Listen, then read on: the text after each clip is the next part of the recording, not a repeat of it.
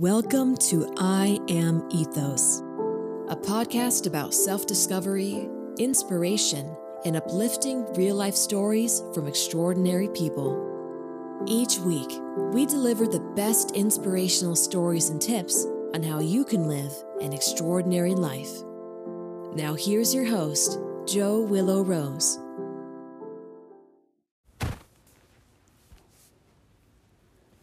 For the people that know me, they will tell you that I'm one of those people where it's very difficult for me to rehash the past, especially if it's had a very tumultuous experience. I'm saying this because for the first time in over 10 years, I decided to talk about something that I've been bearing, that I've buried deep, deep down inside. Uh, that I feel that now is a good time to come out and heal. Back in 2008 when I decided to change my life drastically. Um, I've asked my ex husband for a divorce, moved to Virginia for over a year, just took a sabbatical for a year just to find who I am, find my true purpose, leaving my two young kids behind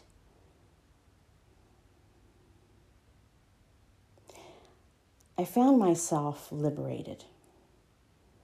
It was as if someone turned on the switch and realizing that I've been living in this dark room for over two years prior. And it was something it, I would say, more than a revelation to me because it was my aha moment. It was it was a time of liberation. Now everything flowed for me once I decided to leave um, a relationship at that point, 18 year relationship with someone who I still loved, but did not see as my husband. And so, because of this, I decided to, you know, change everything about myself, make a drastic makeover. And when I did this, everything flowed. I was into spirituality. I attended a lot of healing modalities. Some of them I was able to certify. And it was when I moved to Virginia that everything lit up for me. And that is because I created a company that I longed to have for many, many years prior uh, I was able to connect with whom I would call soul family very easily. And I was able to travel around the world, visiting sacred sites, um, absorbing all of the uh, energetic energies, and uh, really um, being empowered by it all. Now, the idea was that my young kids would live with me uh, during the school year and stay with their father during the summer in California. However, at the end of 2009, things changed drastically. Um, my husband met someone and uh, decided to live in with her and, and the kids and uh, so all of the, uh, the, the the plants that we've had just washed away, went away, and so I had to really. I was at a crossroads, and I had to really think about okay, what what is it that um, that I needed to do now, right? I was. Um, it was as if I was in this high, high, high, you know, um, on a scale to one to 10, I was in nine. And when I got that call, I went down all the way to two. You know, that was the feeling that I had. And so you can imagine how devastating that was for me. I had everything set up, and it was as if, you know, the wool was pulled right under me, and I just fell.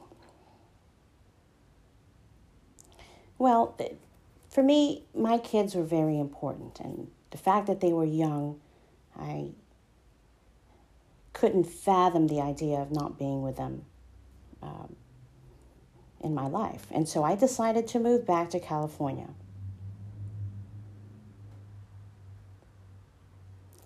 I didn't have any plans insofar as profession is concerned because, you know, I thought I was really gaining momentum in, in Virginia, know, establishing this business uh, and uh, connecting with potential clients. And so when I went back to California early 2010, I wasn't really caught up with what I needed to do professionally. Um, I was in a state of limbo. And that's when things started spiraling down for me mentally, emotionally, physically. It was a time where my soul uh, felt as if it was in despair. It was as if the depression um, took over most of the time of day for me. I just living day by day, not knowing what will happen, not uh, knowing what to do. Now, my friends would tell you that that would be the exact opposite of, of who I was or who, who I really am. I, I'm, you know, they would tell you that I'm a planner, that I would always have 10 options right in front of me. But during that time, I had no options at all. And so I began to get angry. I noticed uh, how I would lash out to those people close to me for no reason, but in my mind, it was as if they did something wrong, and therefore, burst of anger would just uh, be the normal response. Now, I would never get violent with my kids, never would do that, but I was annoyed, even though they didn't do anything. And, and in my mind, I knew that it wasn't, uh, didn't have anything to do with them. Um, but mostly I blamed my ex husband. I think that's where really where the anger lied.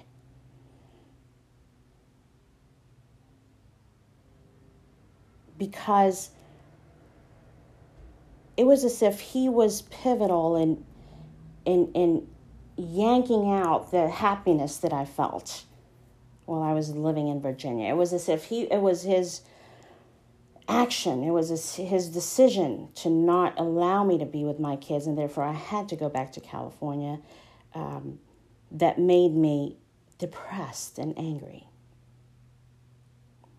And so as you can imagine, it was a very tumultuous time between he and I, and it wasn't just in 2010. And I think um, uh, when our divorce was finalized in 2011, it was really at that time that that I began to see the light. But in the meantime, the anger just built up for a year and a half. and just continued to build up. And so, without realizing it, when you're angry, what happens is the, the normal responses when someone triggers you is you lash out. You don't think, you lash out immediately. And the other person sometimes wouldn't understand why it is that the degree of anger is so uh, maximized. Um, because from their end, it's an, not a big deal. But from your end, it is. And why? Because I've attached everything that had to do with my happiness and and and that disappearing in front of me i attach it to every actions every conversations that anybody has had with me in other words if someone says to me um, boy you look really haggard today and and the truth was i was um, i would lash out in a way that that is very painful now if i was in a not in an angry or fear, fearful mode, I would probably not have done that. But because of the pain that I felt, and this is true for everybody, I believe, it says when you have a pain associated in your life that is so great, especially if they have built up over the years and you have not addressed it, it's as if the tipping point reaches and it maximizes. And when it does, it's a volcano eruption.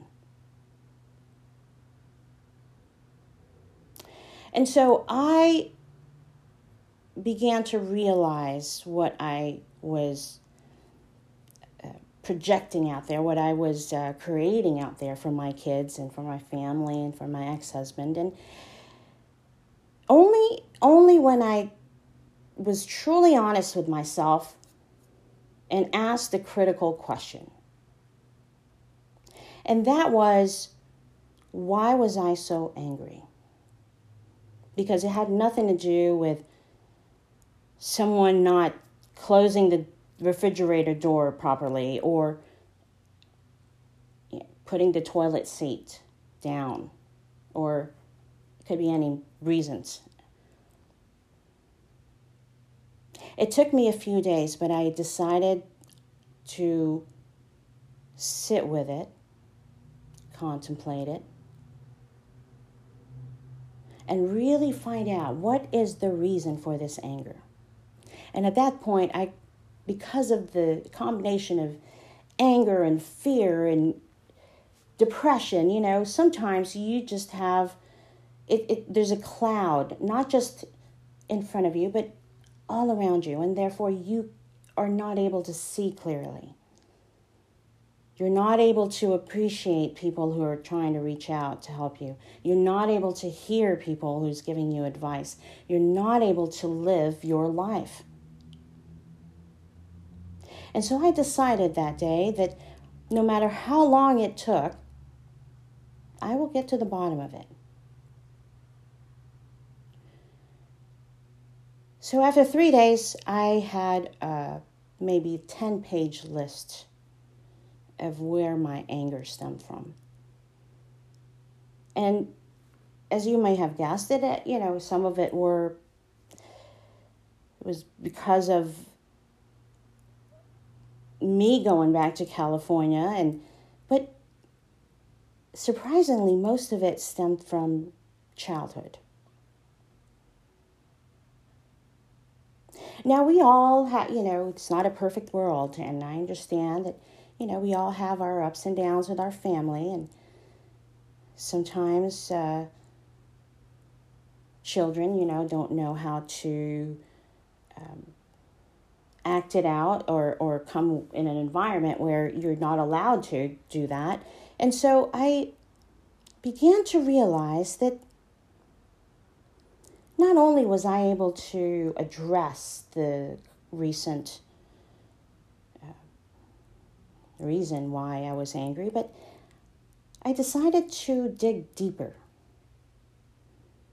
to flush out all of this pent up anger coming from childhood on. And so the, the whole process started out with me making a list of this, and then I progressed to journaling. It's, I spent two days journaling my feelings, my pent up anger about things and people and circumstances that that created this, uh, this facade that I've built up over the years. So that nobody can really see the real me. Because if they, they did, the lioness, the anger will come out. And so this facade was very thick indeed. And so breaking down that wall step by step was not only hard, but very, very painful. And people have to go through grief. You know, there's a five stage of grieving, and I and I was at that stage where I had to really face that anger, and so that I can progress and hope for a better life, a, a, at least a, a a better way of feeling happy and alive. in totality, the, the whole process took about a month for me, where I secluded myself most of the time and, and really dug deep, you know, finding out who I was, finding out not just about the anger, but also to find out my true self. What is it that my soul really wanted to tell me? so that I can change, so that I can be happy, so that I can finally, finally face up to the truth. And then hope that the healing will occur soon after.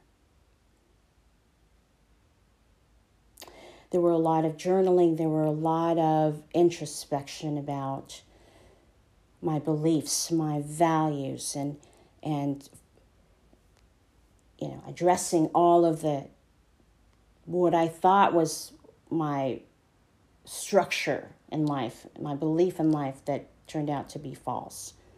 I had to break that down first. And then came the forgiveness. Because forgiveness is the crucial part in all of our healing it, it, it, it's if, if not the most pivotal it's the most important that we have to do it's, it's a step that you cannot avoid because otherwise all of the hard work that you're doing for yourself all of the healing and the cleansing will really just be a form of a band-aid effect. It's a temporary really um, effect. Because if you don't forgive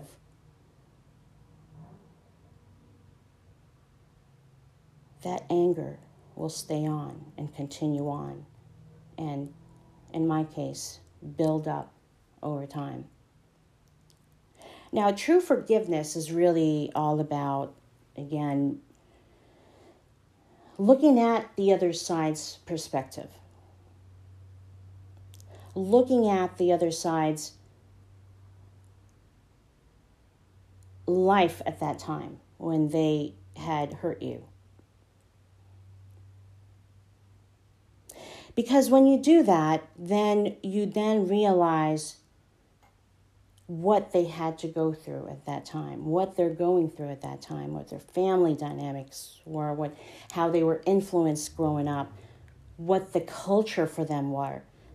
All of those things matter when you try to forgive someone because then you will have a total understanding of why they hurt you of why they, you name it.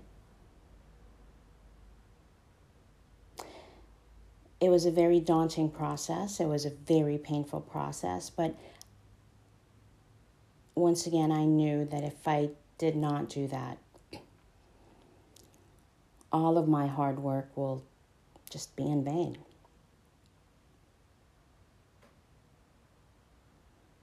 Now, it doesn't mean that you can't forget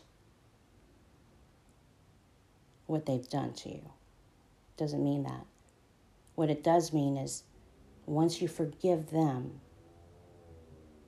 and in the process, you also forgive yourself. And for me, that was the crucial part. Once I saw the reason for my ex husband's hesitancy and reluctancy to let me have the kids in Virginia or let me have them during the school year and live with me in Virginia, I began to realize his motives. I began to realize that, in fact, he was right that in California, we have a support system here. We have most of our family members here and friends that they know. While in Virginia, I had my best friend, one person. And he was afraid that the kids will not have that structure of and change. You know, change is a very hard thing for kids. And once again, when that was explained to me initially, that went out the window because I was happy there. I was happy there. And so anything and everything that he said at that time did not make any sense. But when I had my introspection, when I had my time, my alone time to heal, to journal, to find out, to dig deeper, that is when I saw the light at the end of the tunnel. That is when I realized that what he said was right. And because of that, I began to reach out to him slowly. Now, at that point, we weren't talking to each other for an hour, for a year and a half. Uh, not because he didn't want to, but it was because of me and my anger towards him. And so, slowly but surely, we reached out to each other. And in the end, I think it was close to maybe two years after I came back in 2012. We sat down and we decided, we asked ourselves, you know, we can go about this two ways. We can either continue to be bitter with each other and have this animosity, or we can start being friends again. We can start showing our kids that it's okay for divorced parents to be friends or at least respect each other. We spoke for hours about all this and decided we will give it a try to be friends. We will give it a try to respect each other again. We will give it a try to be happy again.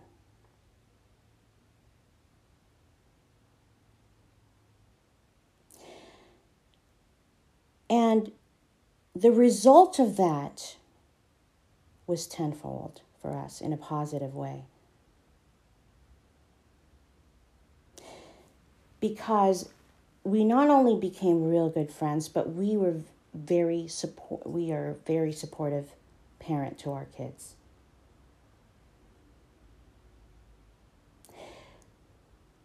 There's no barrier. The filter was gone.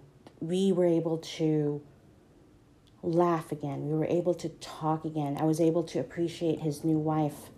I was able to appreciate what he had. In fact, I became very happy for him and his wife. And that was critical. I got to that point, not all of a sudden. I got to that point because I did a lot of introspection. I get I did a lot of forgiveness. I did a lot of digging deep and addressing my anger and my fears It's a lot of work. But I have to tell you that if you feel that you matter, if you feel that you are worth saving, worth living happily, you will do the same thing I did. You will. Because the outcome was not only did we gain our respect to each other, but my ex husband and I showed our kids that it's okay to be friends when parents divorce. It's okay to have this kind of relationship. It's more than okay because our kids were happy seeing us together in a jovial manner, in a respectful manner. And the hope was that when they become adults or they break up with their significant others, that they will look back and, and think of that and say, it's okay. And to not hold that anger inside of them by separating with their significant other. Not hold that anger towards the other person, not hold the anger towards themselves. It was okay. And so that was the added bonus, I would say. That was the added bonus that we thought about, but we didn't think it would really make a big impact at the time. But of course, it's 2020 hindsight, I think, is uh, appropriate to say. However, it was very critical, it was very pivotal for us to really work on love instead of fear. That was really it because there really are two just two main things love and fear. And anger stems from fear. And so, in closing, I would just like to say that if you experience any animosity or anger, or, or you feel like you're being triggered immediately by what someone whom you had a rough relationship with, look inside yourself. Try to look at the other person's perspective and see where they are. Imagine yourself as them and ask yourself, what would you do if you were them? How would you feel if you were them? And then ask yourself if was if you're willing to forgive. Not just forgive those who have hurt you, but to also forgive yourself, which is equally important.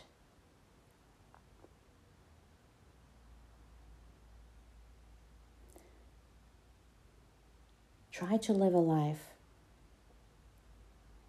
that is happy and joyful and playful and fun. Because when you do that, your life will change for the better. Not only for you, but for those people around you. I send you peace and love. Thanks for joining us this week on I Am Ethos. Be sure to tune in next week for our next exciting episode.